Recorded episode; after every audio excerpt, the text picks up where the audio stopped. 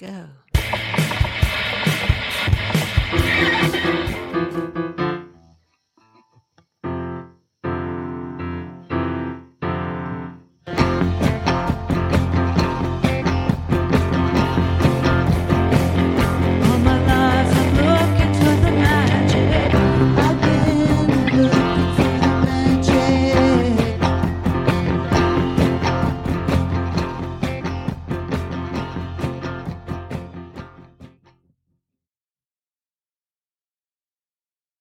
All right.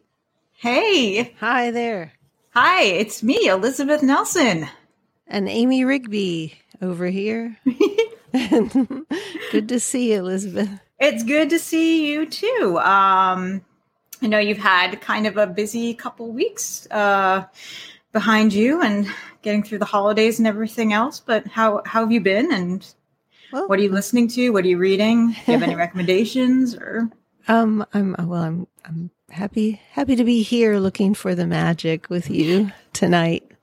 I think the thing that I watched this past week, which I really want to recommend, is it's a documentary called The Center of Nowhere, and it's about Springfield, Missouri, and the music and musicians of Springfield. And I think it came out back in the summer. Okay. Dave Hoekstra, great Chicago writer. I know he's written about music for years and probably other stuff too. Made this film, and it's a real labor of love. And it's just having recorded in Springfield with some of the people that were featured in the documentary. It was...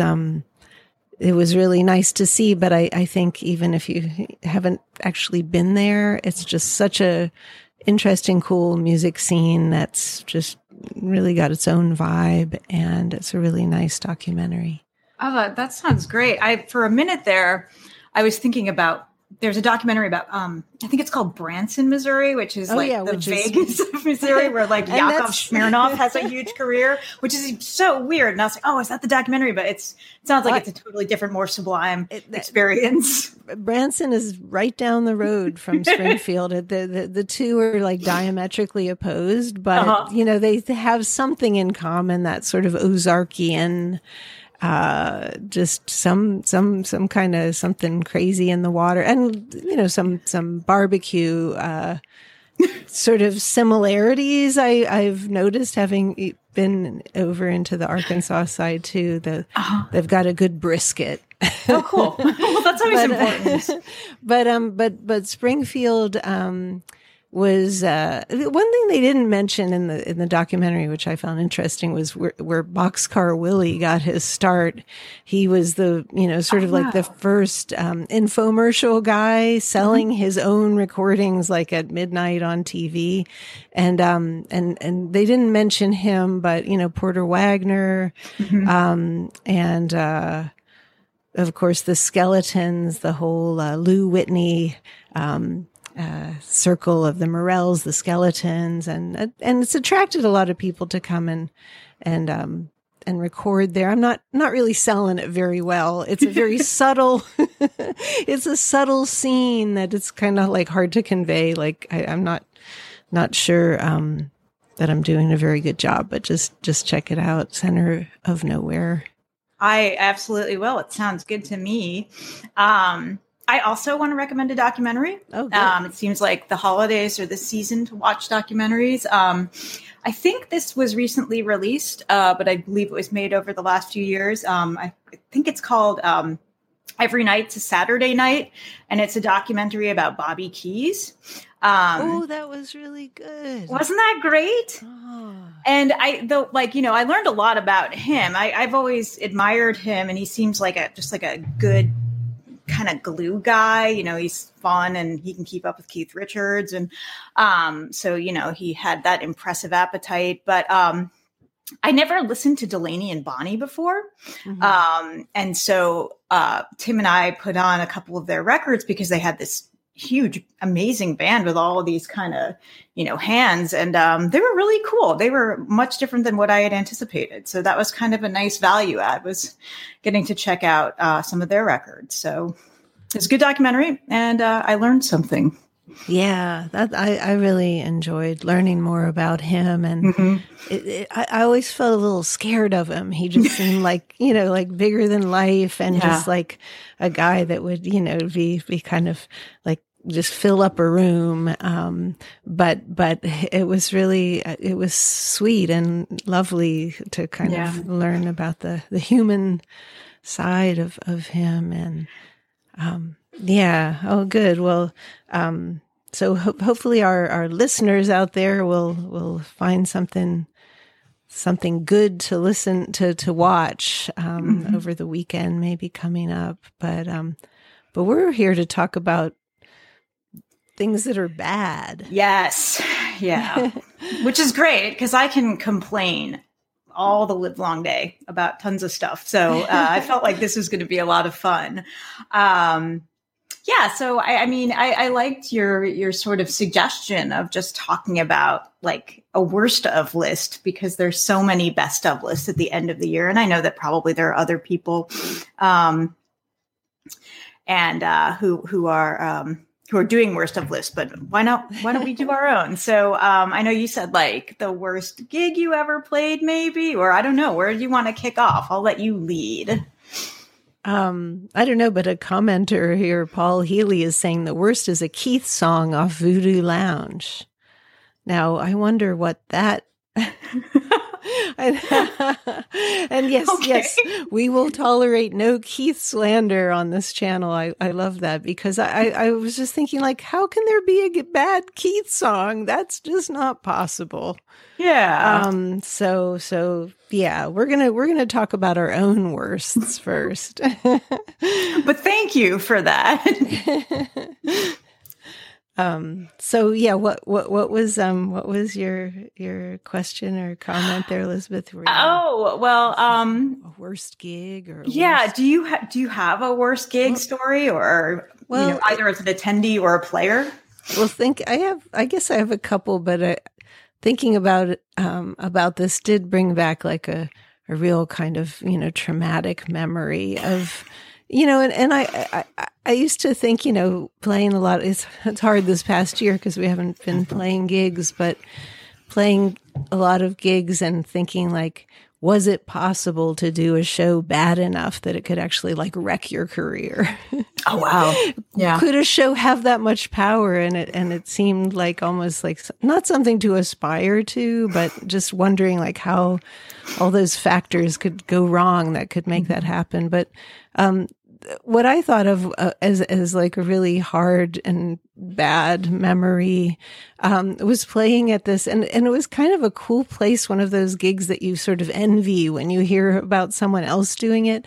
It was called the Bayon Inn in Glenfarg in Scotland, and it seemed like, you know, so this beautiful, like charming old inn, and like you imagine like whiskeys around a fireplace, and that it was part of the gig. I'd played there before, but this particular time, I don't know, it was like a really kind of almost snowy night in Scotland, and just felt like there was nobody out on the road, so there was like just a couple people at the show, but there was, you know, some fans, but then there was this little table of people sitting like so close to the stage and just literally like talking like amongst themselves the whole time I was playing. And I think, you know, as the years gone by, I've probably learned that to just like face it head on and talk to them and just like tell them to leave.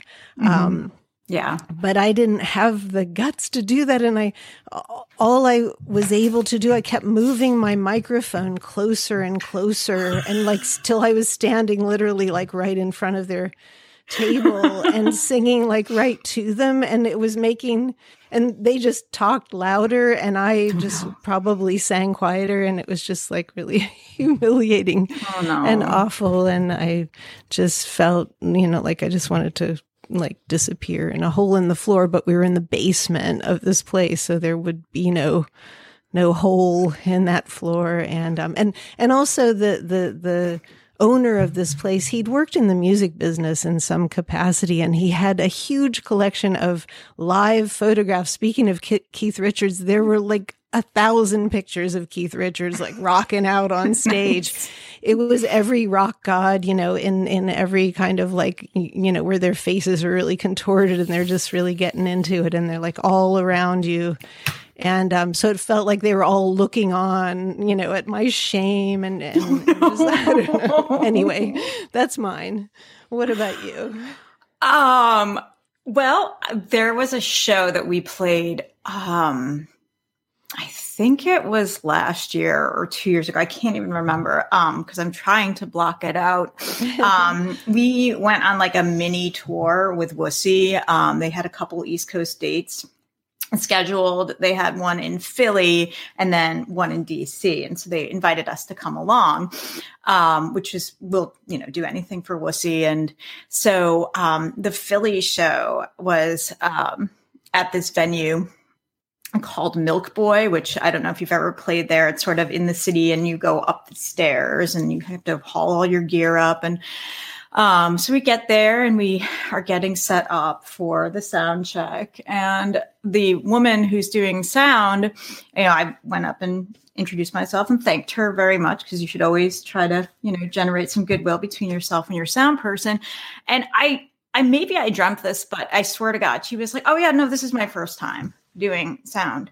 And I just don't think they were prepared for us. And like Chuck from Wussy was having some back problems. And so they were kind of bummed out anyway. And it was in the middle of the summer, and it must've been 1,000 degrees inside the venue. So it was like really, really hot on stage. And, but prior to all of this,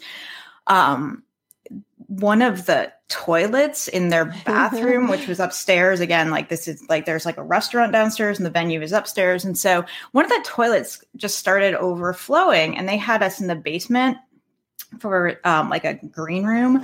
And this toilet water was coming through all of the floors into our green room and onto all of our gear and stuff.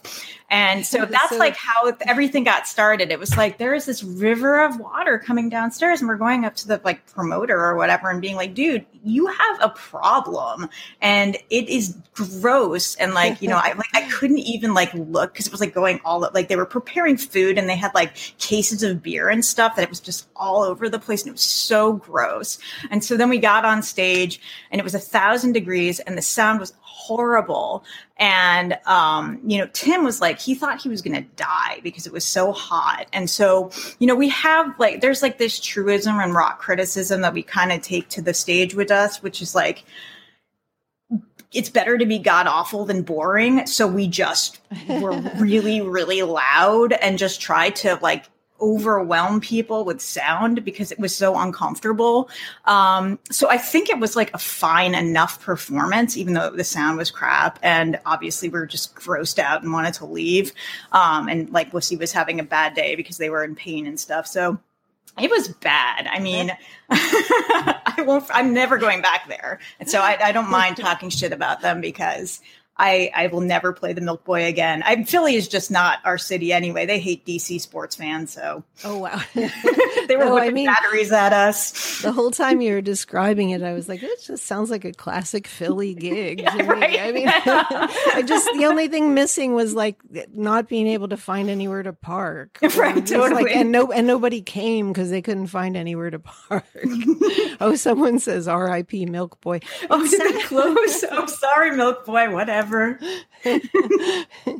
Yeah, I will say I found like a nice place to play in Manayunk, which I guess is like another neighborhood sort of like, it feels like it breaks the force field that like makes every gig in Philly really crappy.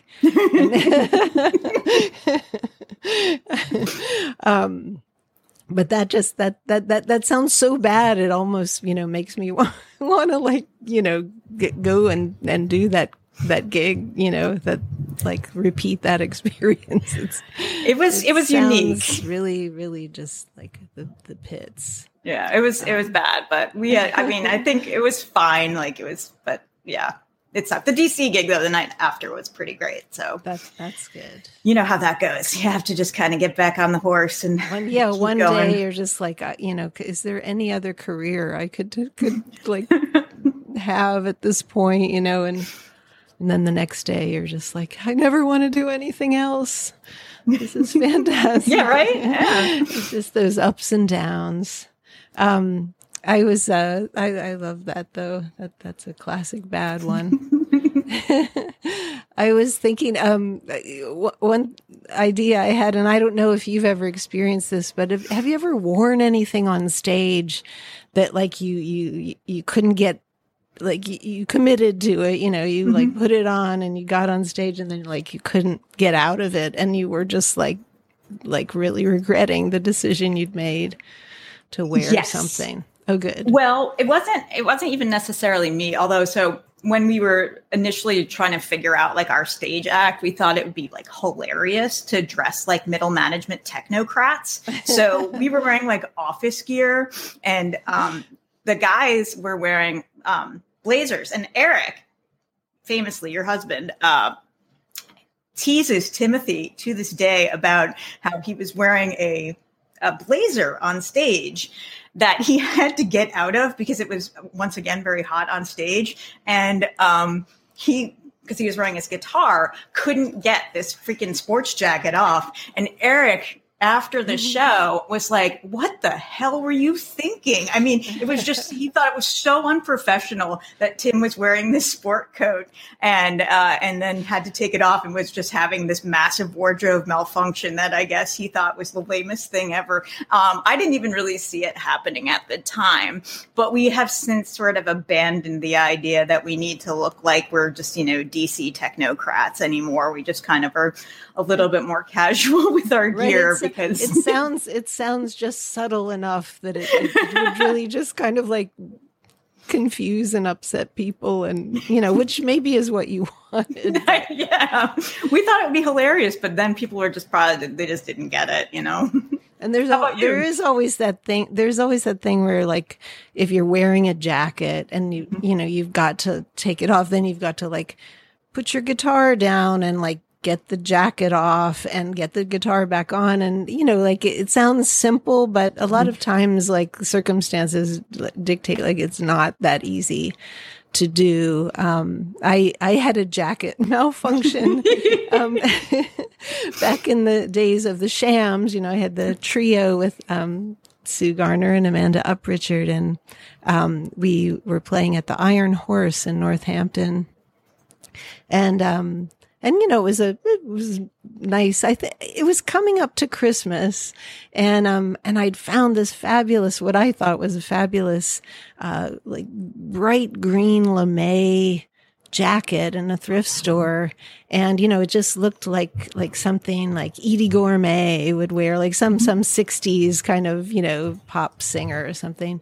And I thought, this is great. It was almost like tinsel, but it was I just thought, oh, this will look great under the lights. But like as soon as I got up on stage, I was like, oh, this, like if it felt like the light was just cascading off this. I just felt like I looked like a Christmas tree, like in a bad way. But the worst thing was like as I started to sweat, you know, playing again, like the stench of this other person who this jacket had belonged to just like started like coming off of me, and it was just really awful. And I I felt like the jacket was like, it was almost like a Twilight Zone episode, like that the jacket was gonna, you know, just somehow just like kill me, like it was just like toxic, and I couldn't get it off. Yeah, and the sleeves were real tight, so the thought of like trying to take it off on stage, just, you know, I probably wore like a camisole under it too, so like I couldn't like couldn't take it off because I wouldn't have like enough on underneath. Anyway, so that was like a bad. You should never like get something and then go on stage in it, like that day. Don't go thrift shopping like the right before the gig and then go like, oh, this is amazing, I'm going to wear it on stage tonight. It never, ever works. It's always like it always is something you end up regretting. You got to break it in and make sure it works somehow. But anyway, where's that jacket now? Who is it haunting now? Oh, sorry you didn't keep it. It sounds really pretty, but I know what you mean. Like, redolent of somebody else's, body odor is a very unpleasant surprise. Yeah, and so distracting too. Yeah, you want to be able to be comfortable and not thinking too much about what you have on. I guess that's the main thing I've learned. I mean, there's always the opposite thing where you end up seeing, now that everyone takes photos all the time at gigs, you end up seeing pictures of yourself like months and months and months wearing the exact same thing. Like, oh, that poor performer, doesn't she have like let's buy her another shirt. Oh, yes. Well, you brought up Scotland. And so we had played a tour in Scotland, like in 2012. That was really, really fun. But there were like a couple other bands on the bill. And one was like this group of like, I want to say they were high school kids. They were super young and they were really sweet and they were really talented, but they would wear like suits on stage and stuff. They do the whole gimmick. And since we were, it was Tim and Bruce and I, and we were just doing like a trio thing. And, we were packing kind of light because we had come from overseas. So, we were kind of wearing the same thing every day. And we were backstage before one of the shows, and one of the kids from this other band, he said, do you guys like Yola Tango? And we said, oh yeah, we love Yola Tango, and Bruce plays with them sometimes. And they were like, yeah, you look like them. You look like slackers. And it was like such a diss, I was like, well, come on guys. Like, we don't really have, our suits with us. But they were very, very sweet. But I think they meant it as a compliment, but it came across as kind of like, like you Americans coming over with your stupid jeans and t-shirts. Yeah, exactly. And your Converse All-Stars. You're so casual. Wow. Well, I wonder if we have any questions from I don't know if we have any listeners tonight, but I saw Smallwood in the comments for a second. He said he saw a good show with Wussy at Milk Boy. Okay. I've never heard of Milk Boy, but it's gone now. So I was thinking about a bad show, like a show I thought of as bad that I saw back in the day, And that was The Replacements at the Ritz in New York City. And I guess, I'd seen them before. I saw them at CBGB and I loved it and it was great. And then I saw them at the Ritz, and maybe it was like the change of venue.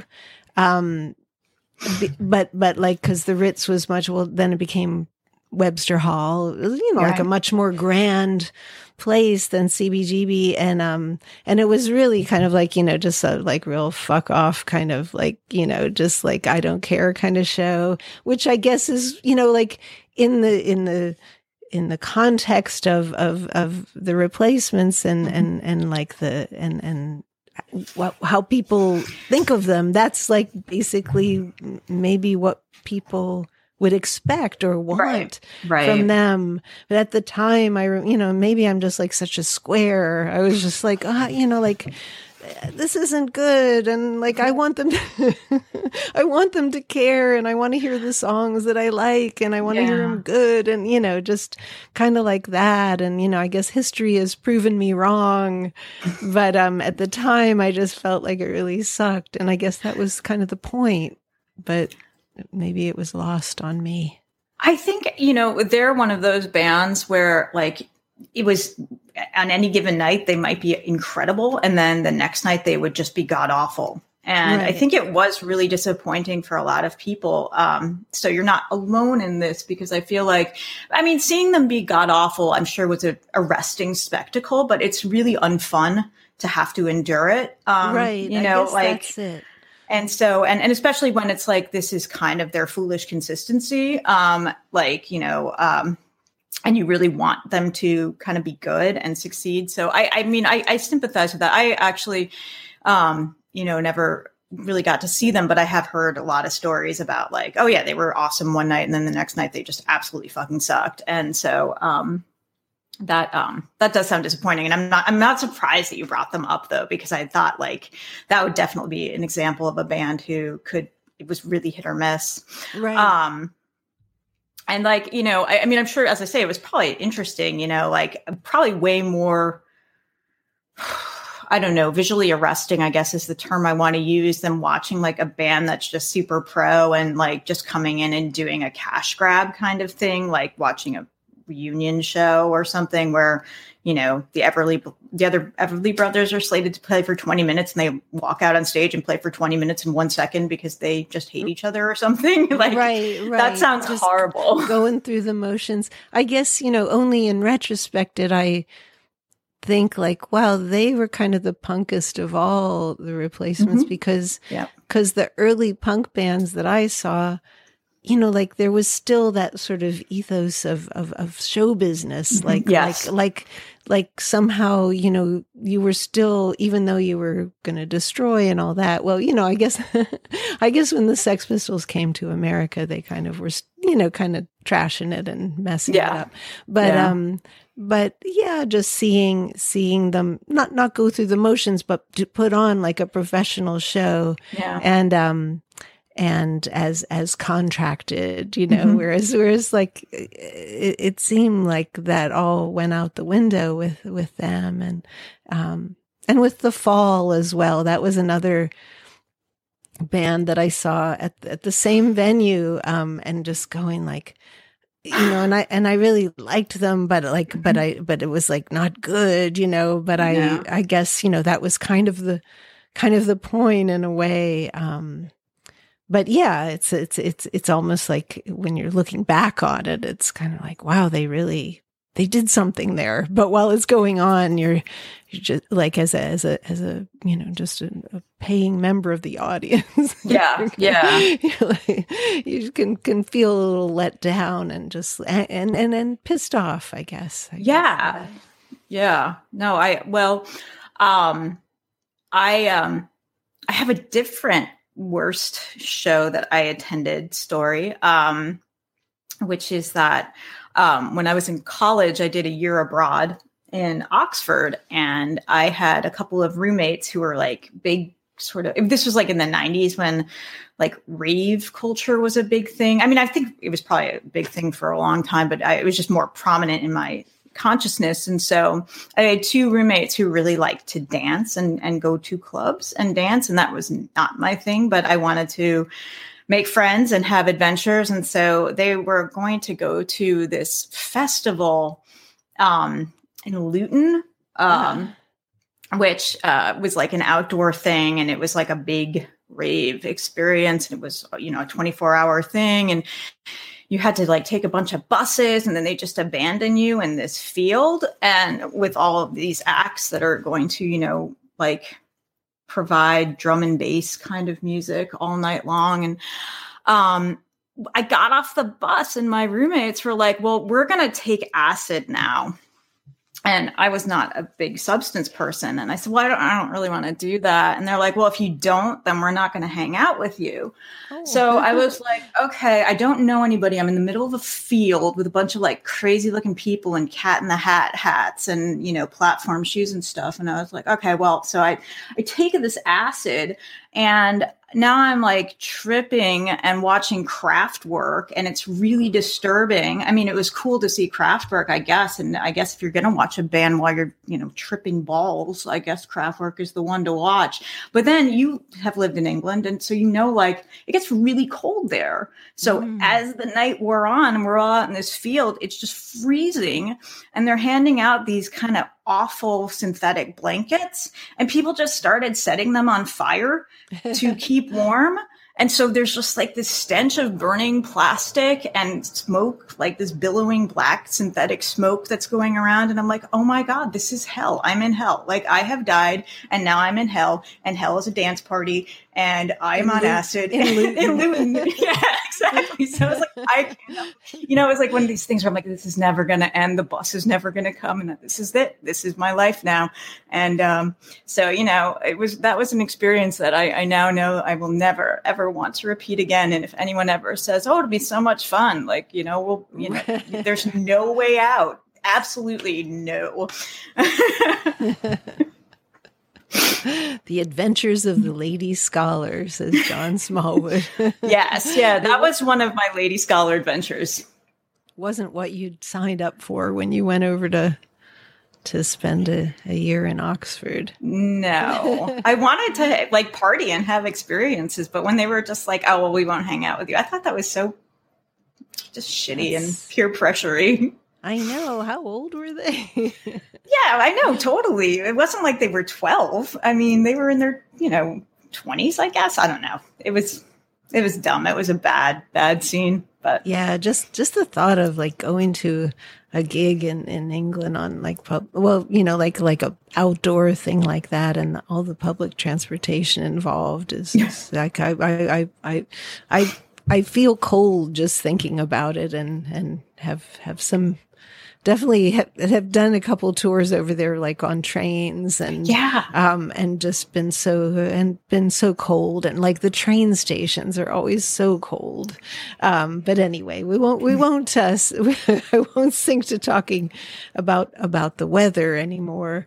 Was thinking, wondering if there's anything that you thought was going to be really bad, but actually turned out to be good. It's a film or a book or a record or something, some cultural experience or. I don't know if I thought they were going to be really bad, but I was skeptical going in to see the reformed NRBQ when Terry kind of took the band under his own aegis and kind of replaced Al and Joey. Right. And obviously Tommy was really sick, and he kind of replaced him with a bunch of guys that kind of looked like those guys. And so, we went to the show and I was pretty circumspect because I was like, oh, it'll never be the same. Al Anderson and Joey Spampinato and Tommy Ardolino are the only NRBQ for me. And then I went and they ruled. I mean, they were just so good. Those guys are incredible. Yeah. I agree. I actually walked into a wedding and it said NRBQ are playing. And I just was like, oh no, what if it's not, I knew that it was just going to be Terry, and what if it's, and then it was Bobby Lloyd Hicks on the drums he's from the Center of Nowhere. He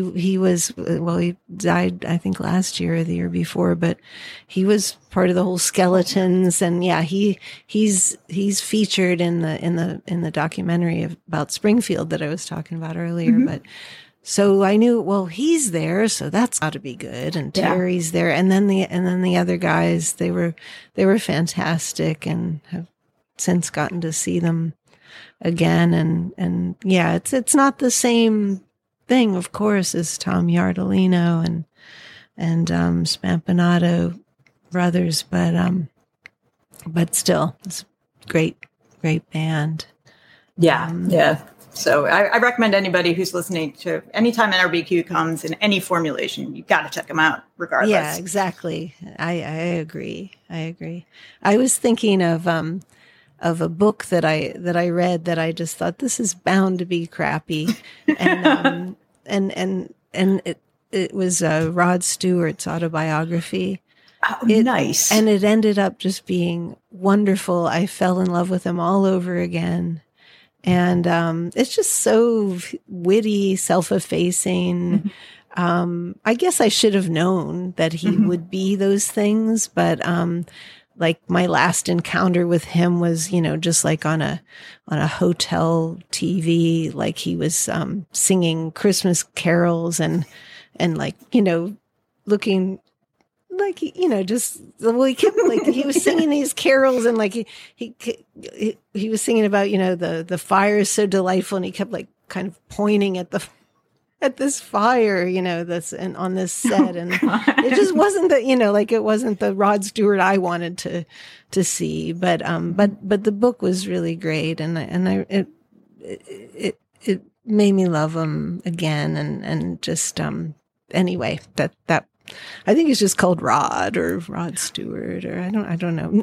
I have to look up what the title is, but you can find it. Oh yeah, no, it's funny that you brought that one up because I read like a review, I think in the Times or something, that was kind of like lukewarm about it. And I love Rod so much. And so I was kind of like, oh, I don't know. You know, it sounds like it's just okay. And so I didn't know if it would like really kind of alter my love of Rod. So I passed on it completely, thinking that it would just kind of suck and, or, you know, not be, you know, charming or, you know, dishy or anything. And so I just was like, oh, I don't want to read a lukewarm Rod book, but it sounds like it's actually really good. So yeah, this is great. He talks about model trains a lot, but, but, you know, you kind of just like, you go with that. But, but when he talks about writing songs and his wonderful family and just kind of like how he feels like the luckiest guy, like how he sort of feels like he just lucked into all this stuff. And then you watch him singing with the faces or something and just, it all kind of makes sense, you know, it's effortless. It's really, it's pretty inspiring and uplifting. So,